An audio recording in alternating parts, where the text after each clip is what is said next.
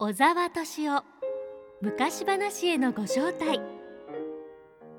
西本美恵子です。全国各地で昔話大学を主催する昔話や伝説の研究者小沢敏夫先生をお迎えして素敵な昔話の世界へとリスナーの皆さんをご招待します。小沢先生よろしくお願いします。どうぞよろしく。さて先週はグリム童話をドイツ語で聞かせていただきました。うんね、まあたまにはドイツ語で聞いてもらうのもいいかなと思ってね。いやでも響きやねリズムがすごくよくて、いいでしょう。ああ面白かったです。ね面白いよね。はいうんでは先生今日のテーマを教えてください。今日はぐっと変わってね。いろいろいい絵本を残してくださった赤羽末吉さんという絵描きがいるんですよね。はい、その方の思い出話を聞いてもらおうと思うのね。ぜひお願いします。うん赤羽さん年齢は調べてみると僕よりも20年ぐらい上の方だったと思うんですけどね、僕は昔話の世界にいるから全然絵描きさんとはお付き合いなかったんですよ。ところがある時ねはい、君島久子さんとおっしゃる中国文学および中国の昔話をやってらっしゃる有名な女の先生がいて、はい、その方から電話があってね「明かりの花」という中国の昔話を福音館で絵本にすると。はい、でそれは絵は赤羽末吉さんに描いてもらうことになったと。そしたら赤羽さんは自分はそのミャ族っていう民族のね少数民族のお話なんだけど、はい、ミャ族のこと知らないから実際に見たいとおっしゃって行くことになったと。はい、で小沢さんとも行きませんかって誘いをかけてくれたんですね。で僕は喜んでね僕は中国生まれだから中国にすごく思い出があるし、はい、ぜひ連れてってくれと言ってそれで、まあ、仲間に入れてもらったわけですよ。はい、で出かけたのね。その時は一行はまあ君島さんを中心にして赤羽さんでしょ。それからもう一人上智大学の文化人類学やってらっしゃる男の先生がいらしてね。それから僕。でその他にあの福音館書店の社長さん。はい、ご夫妻とね。6人ですね。で、まあ、出かけたわけね。はい、で「苗」という字を書くミャオ族という中国の少数民族です。でこれはね中国の割と南の方のベトナムに割と近いところの山奥に住んでる山岳民族なんですね。だから行くの大変だったんですよそもそも。はい、でまず上海まで飛んでってそこで車に乗り換えて延々と山の道を上がっていくわけですね。怖かったですよ。で中国の山ってほらね森林じゃなくてただ山なんだよね土のむき出しのねそういう山がずっと続くわけですね。はい、だからある時雨が降ったりしてね本当に水がね滝のように道路を横切ってね、はい。上からバーッと右の方から下へ左の谷へ落ちていくわけね。それを突っ切らなきゃいけない、ええ。待ってたら帰って危なくなるかもしれないから。流されちゃう。そう。だから運転手さんが思い切って突っ込んだのね。へえ。怖かった。本当に怖かったけどね。それでまあ行ったわけね。で延々と本当に田舎の町へ行って着いたらすぐね赤間さん偉いなもう何時間もかかって行って相当くたぶれてんのにね宿宿っつっても立派なホテルじゃないんですよ。本当にもう小学校みたいな建物の旅館ですけども、荷物置いたらすぐスケッチブック持ってねスケッチに出かけたの。で僕ももう好奇心に駆られてついてったのね。そしたらもう早速ねその広場の青空市場ですよ。のスケッチを始めたの。で一生懸命描いてらしたねでもちろん僕はもう邪魔しないように少し離れたところでずっと見てたんだけどねその絵が後にねはい。福音館書店から「明かりの花」という題で出てるんですねこれは有名な本ですからね、はい。興味のある方ぜひ見ていただきたいと思う。見てみたいです。うん、でそこにねあの初めの方に市場の場面が出てくるんですよ。はい。それは全くその時の市場の絵そのもの先生がごいですね。本当にもうその場でスケッチなさった絵ね素晴らしいよね。それからそう赤間さんの時に言ったのはその労働着で男の労働着はいっ。ていうのが分かんないと。うんで実際にその着てみてくれって言ってね着てもらってはい。でそれを写生しましたね。それも絵本の中に残ってます。うん、労働着って言ってもねズボンじゃないんだよね。着流しなんですよね。あんなんでよく労働できるなと思うような服だったけどね。そういうのちゃんと残ってるしね。それからね宮族っていうのはものすごくこの刺繍の進んでる国でねうん。手先が器用なんでしょうね、はい。とっても綺麗な刺繍。それも絵本の中に出てくるね。そういう場面がね。物語の中にも出てくるんですけどねその綺麗な刺繍っていうのが。ね。へだからあの絵本はね貴重ですよ。本当に現場で先生が写生してらしたいだから。想像で描いたものではじゃなくないの。実際に行ってそう。見たものを。そう。そう。そこはねやっぱり絵描きとして偉いなと思うな。勝手に描いてないよね。でそれをまあ企画した福音館も偉いと思うけどね。そうですよね、うん、お金かかるわけだからね、うんそれをちゃんとやらせたってのは立派だろうと思うな、あうん、それで物語もすごくいい物語なんですけどね。ーはい。この世の中に絶望した若者がね明かりの花の話を聞いて、はい。で生きる力を得たっていうようなエピソードも残ってるんですけどね。うん。とってもいいお話よ。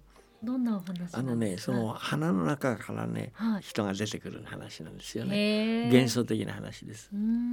ぜひあのリスナーの方読んでみてください。ここで話しちゃうと面白くなくなっちゃうけどね。ね。うん読んでいただきたいと思うへね。えそれでね旅行だから2週間だったんですけどまあ男同士いつもツインで一緒だったのよね赤羽さんとね、だから夏だったしね食事が終わると部屋に戻ってベッドの上に2人あぐらかいてさはい。捨ててこであぐらかいてねお話ししたの。あーとってもよかった。で赤羽先生ってね、はい。あの若い時には今の電電公社ね電話局はの職員だったんですってそれで蒙古にいらしたんですよね。はい。で僕も北京だからね同じ時代に北京と蒙古にいたわけよ。であちらはまあそういう若者としてね僕は子供としてですけどね、ですからね結構地名も共通の地名を知ってる地名あったしね。だからいろいろ話があったわけ。盛り上がりますうねん。だから毎晩いろんな話してね。で先生が特にね印象的だったのはその食べ物ね。中国って食べ物が豊かでしょ。はい。で夕食で食べて戻るとねうん「おそらく食べ物は文化だよな」っておっしゃってね。食べ物は文化だったら先生のその持論なんだよね。だからその食べ物にとっても関心を持ってらしてね。で僕も中国の食べ物好きだしね。今でもそう好きですけども。だからものすごい話があってさ。面白かった。年の差が20ぐらいありますよね。そう20年ぐいらいあるらしいよ。えじゃあ小沢先生にとってお兄さんもうみたいな全くのもうあちらはだって有名な方ですもん。あこっちはまだ若手のね研究者だけども本当に有名なだからとってもそういう意味ではね嬉しかったです。ね刺激的ですよね。うん。うん。である時ね僕らが行ったっていうんである村の村長さんがね招いてくれたのよそのお宅にね。でその村っていうのはねマオタイというお酒のね原産地なんですね。はい。でマオタイっていうのは今日本でも買えますけどね白い瓶に入ってて値段は高いよ相当高い、強い酒ね。60度ぐらいの強い酒、うん、60度強い酒。うん。でそれのね原産地だったのね。なもんだから僕らも張り切ってさはい。そのマウンタイが飲めるってわけでね村長さんの家に招待された時に、はい。まあ、遺産で行ったわけね。確かにお酒も出ましたよね。で中国の田舎の料理ってねたくさんの小皿が出るんですよ。大きな皿じゃなくて小皿にいろんなものが出るわけね。でそれを自分の好きなものと小皿から取って自分の小皿に取って食べるっていうね、だからそのテーブルにね、まあ、6人か7人で囲んであれした時にもう小さな皿がいっぱい並んで見事だったんですよ。うん。で美味しかったしね。で僕は満足して食べてた。そしたらねふっと遠くからねはい。部屋の外からね女性合唱が聞こえたんですよ。はい。で僕音楽好きだからふっと思って聞いたらね二部合唱なんでね。はい。女性2部なんですよ。綺麗な和音でね聞こえてきたの、はい。あれ？と思って見てたらね僕から見て左手の方にドアがあってそこからおばさんたちがね78人入ってきたんだよね。で見るとね手にね土瓶を抱えてるんですよ。捧げ持ってるわけ、はい。それで何すんだろうと思ったら僕らの周りを歌歌いながらぐるぐる3回ぐらい回ったんじゃないかな。で周り終わって隅っこの方にね8人が輪になって立ち止まってで何するんだろうと思って見てたらその土瓶からねお互いにお酒をねついでねはい隣の人に飲ませてるわけね。でそれは村長さんの説明ではそれぞれ自分の作った魔王大酒なんです。自分の家で作った魔王大酒をああやって人に飲ませる。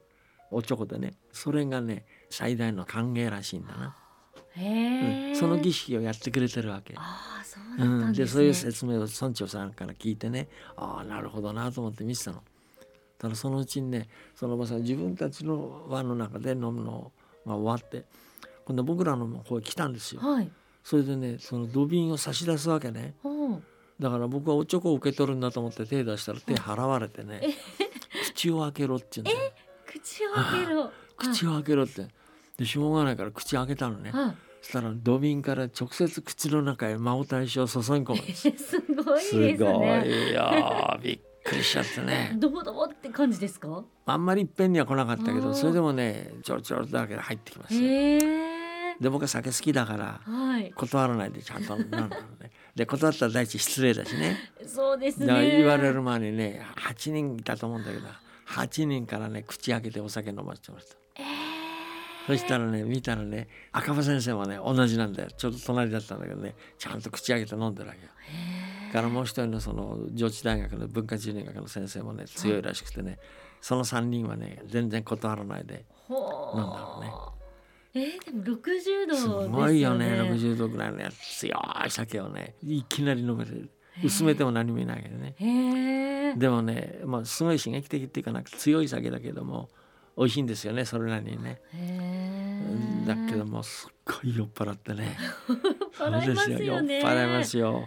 で最後の方はもうフラフラなのね。はいでどうやって部屋まで帰ったか覚えてないぐらいに酔っ払った。覚えてないぐらいならもう相当ですよね。そうだよね。で赤羽さんも強いからね、はい。全然断らないで最後まで飲んで。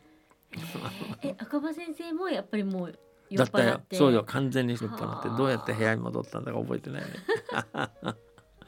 それが最大の思い出。うわー。でもね後で村長さんがね説明してくれたのではそれがもう最大のもてなしだって。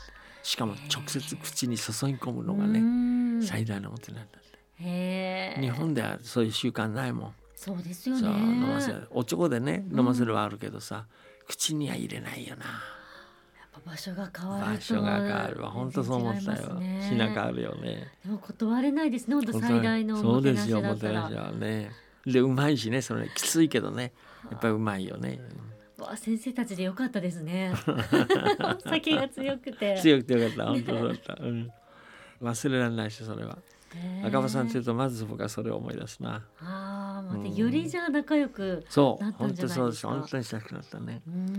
でその後ね福音館の斉藤敦夫さんっていうその当時の編集長が日本の昔話の会話をやんないかって僕に言ってくれたのね、はい。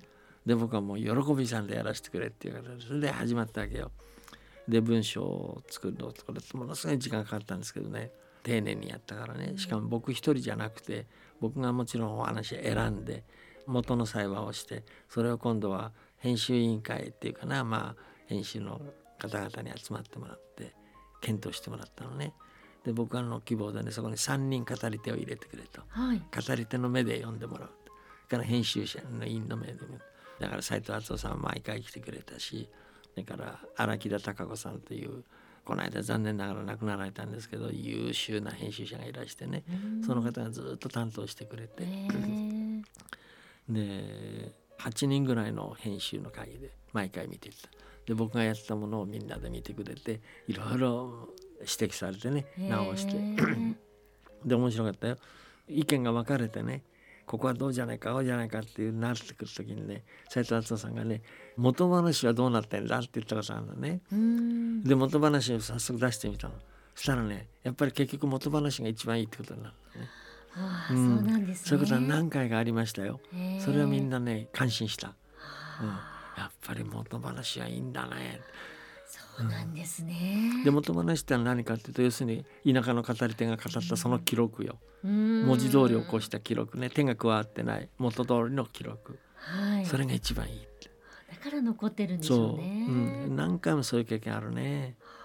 でよくだからみんなで語り合いました結局元話一番いいんだなって話ねへ だから僕らの中の幸話はそれ結局日本の昔話全五巻っていうあの福音館の本になって出たわけですけどね。あれは僕らが勝手に作ったんじゃなくて非常に元話に忠実ですよ。ーで最低限直してるね。必要な最低限を直したという程度でね。すごく僕にとってはいい経験だった。でそれをねやってる途中で斉藤敦夫さんが挿絵は赤羽先生に頼んだって言うんですよ。僕はもう飛び上がって喜んだ。嬉しかっうたです、ね。ん嬉しかったですよ。赤羽先生に頼んだんだって。へーで赤羽先生引き受けてくれたんでね。でそれは後から考えるとその真歌の経験をはじめさ中国2週間ね、うん一緒にツインベッドの部屋でさいろんな話をして親しくなったそれが背景にあっただろうなと密かに思ってるんだけどねはいとってもだから幸せでしたよ。だけどそうやって時間かけてやってるからなかなか文章出来上がらないわけうね、ん。であれ結局ね最初から終わるまで考えると15年かかってるんですけどね。15 15年かだから赤羽先生にこの絵を頼んでから僕の原稿が行くまで何年も待ってたわけ先生はねもちろん他の仕事してらしたはい。である時ね先生がね荒木田孝子さんっていう編集者を通して僕におっしゃったの。は今自分は日本の昔話にとても気が向いてるからうん。気分が乗ってるからはい。小沢君のあの話を絵を早く描いてしまいたいとおっしゃったんですって。はい。で原稿何も言ってないんだよ。だけどねなんか先生が何かのことで日本の昔話をやったらしいんだなちょっと、なので今自分がそっちへ気が向いてるから小沢君のこともやってしまいたいとおっしゃった。それで急いでねまだ完成原稿じゃないんだけども全部送ったわけですよ。へー。301話全部送ったそしたらそれ書いてくれたんだようねすごい。だから完成原稿じゃない間なんだけどもとにかく書いてくださった。そして僕の方からは何にも注文つけてないですよ。うん。普通ね文章に対して絵をつけてくれるといろいろこちらは注文つけなきゃいけないんですよ、はい。でうまくできてるかどうかってよく見なきゃいけなういね、ん。一切必要なかったねあもう信頼っていうか信して。当そうですね。もう感心することばっかりでね。すっごい僕はハッピーだった。でそれでもまだ文章できないわけ。うん。で先生がねしまいにねもっと他にやることないかとおっしゃったらしえいんだな、え。それで荒木田孝子さんがはっと気がついてじゃあ絵本やってもらいましょうってことになって。はい。それで絵本の原稿を送ったわけですよ。でそれは馬方山んばとカチカチ山とミルナの蔵ってその3つを選んでねで文章僕もう出来上がってましたけどね。それをまあ完全に仕上げてで先生にお送りした。そしたらもうすぐできてきたんですよ。でこれもねできてきたものに僕がもう文句をつける余地は全くなかった。感動したね。本当に感動した。もうじゃあ今そのある本は本当に宝ですよね。宝です。本当に宝、うん、僕にとっても宝だし、はい。日本の昔話にとっても宝だと思うな。そうですね。うん今日は赤羽末吉先生との思い出をごうん。紹介していただきました、うん、僕にとって忘れられない思い出だからね。そうですよね、うん。本当に。たくさんの作品を書いていただいたんですもんねまだまだ先生思い出があるそうですそうねなんですよ。あるんですよ。もう一回聞いてもらいたいね。ありました。では来週も引き続き、ね。えー赤羽末吉先生との思い出のお話、お聞きしたいと思います、はい。お願いそれでは小沢先生ありがとうございました。ありがとう。小沢敏夫昔話へのご招待